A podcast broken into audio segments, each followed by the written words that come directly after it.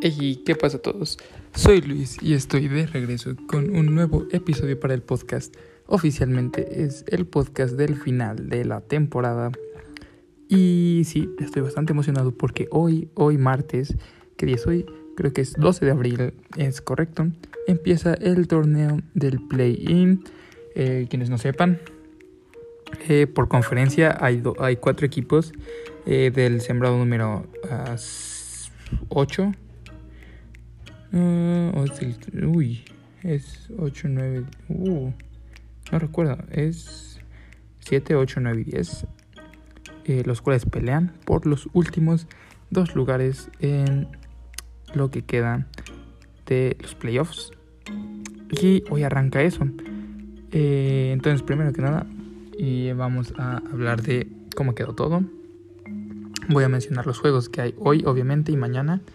Y también voy a dar mis predicciones finales para todos los premios. Entonces, empezamos con posiciones. En los playoffs asegurados ya de la conferencia del Este, Miami número uno y está pendiente de em, contra quién va a jugar. Boston lo mismo. Milwaukee número 3. Filadelfia número 4, en el 5 Toronto y en el 6 Chicago. En el torneo del play-in están Brooklyn, Cleveland, Atlanta y Charlotte. El 7 y el 8 se enfrentan, que en este caso son Brooklyn y Cleveland. Juegan hoy de hecho. Y Atlanta contra Charlotte juegan mañana.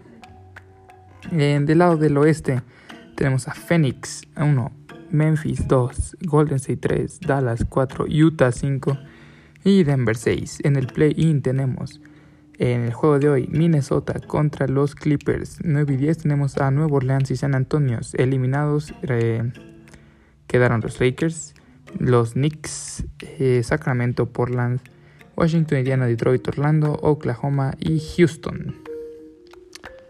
Entonces va a estar bastante interesante.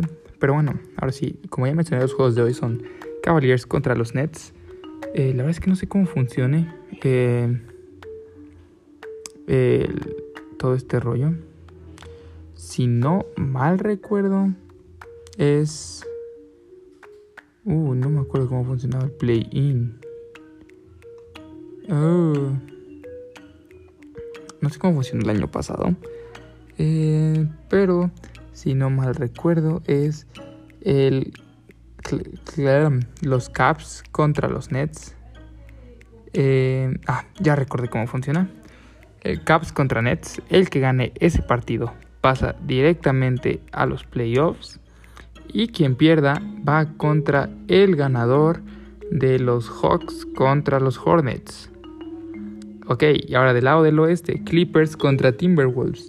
Quien gane el partido pasa directamente a los playoffs y quien pierda se enfrentaría contra el ganador de Spurs contra Pelicans. Va a estar muy bueno. Y si tengo que hacer mis predicciones, va a ser. Eh, Jazz ah, por cierto, estos son los enfrentamientos: Jazz Mavericks, Nuggets Warriors, eh, Grizzlies contra la toalla no se decide. Raptors contra. Voy a mencionar los que no se han decidido primero para no confundirlos. Los Grizzlies todavía no tienen rival. Eh, el Heat todavía no tiene rival. Los Celtics todavía no tienen rival. Y los Suns todavía no tienen rival. Ok, ahora los juegos que ya están. Y voy a decir mis predicciones. Jazz Mavericks. Eh, Luke está lastimado, por cierto, lastimó en el último maldito partido de la temporada. Cuando menos tiene que lastimarse. Y probablemente no esté listo para el juego 1, ni para el 2, ni incluso para el 3. Entonces creo que si en Lucas los Jazz se van a llevar esta serie en 6 partidos. Sin embargo, si Lucas llega a entrar en los primeros juegos, yo considero que los Mavericks se van a llevar esta serie en 7 juegos.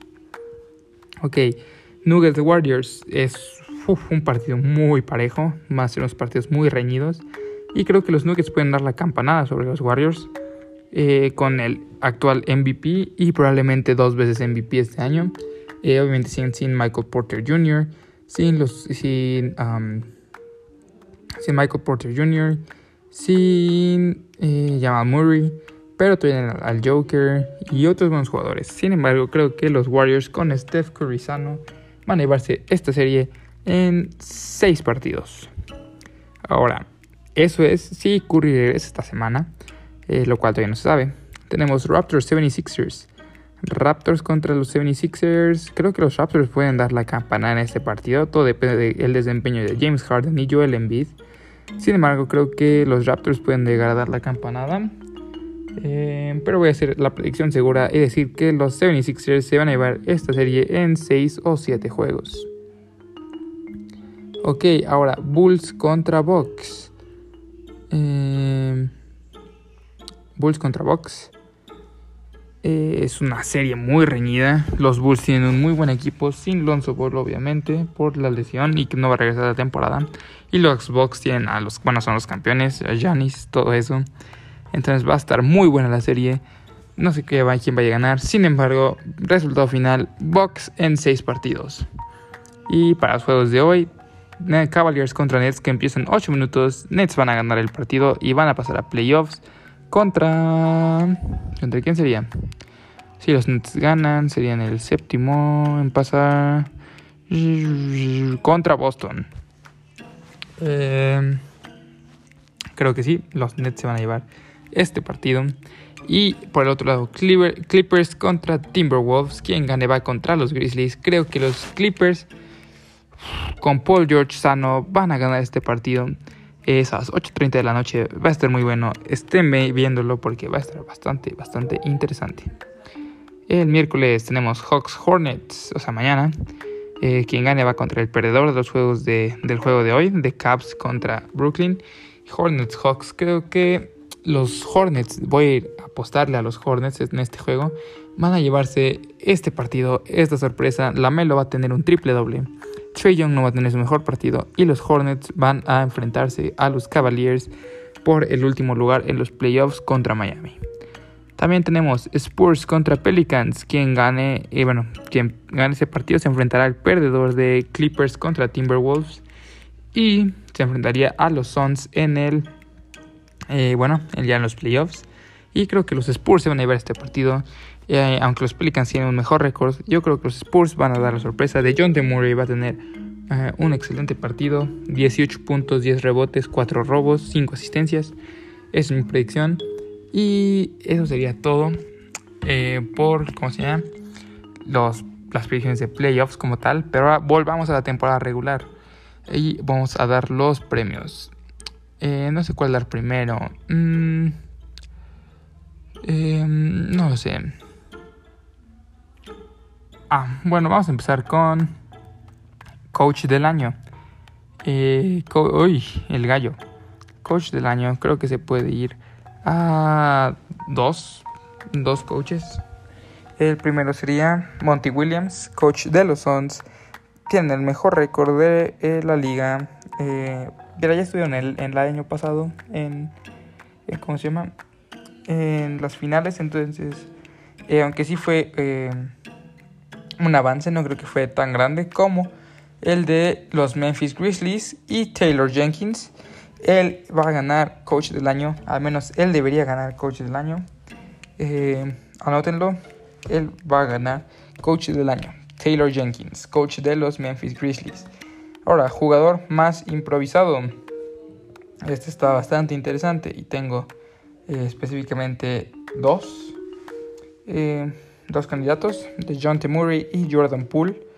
Eh, pero creo que Jordan Poole en serio dio un levantón este año. de hecho, lidera la liga, lideró la liga en temporada regular en porcentaje de tiros libres.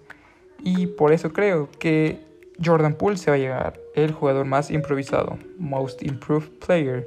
Vamos con Sixth Man of the Year, el sexto, mejor sexto hombre del año. De este ya dije, no tengo que discutirlo.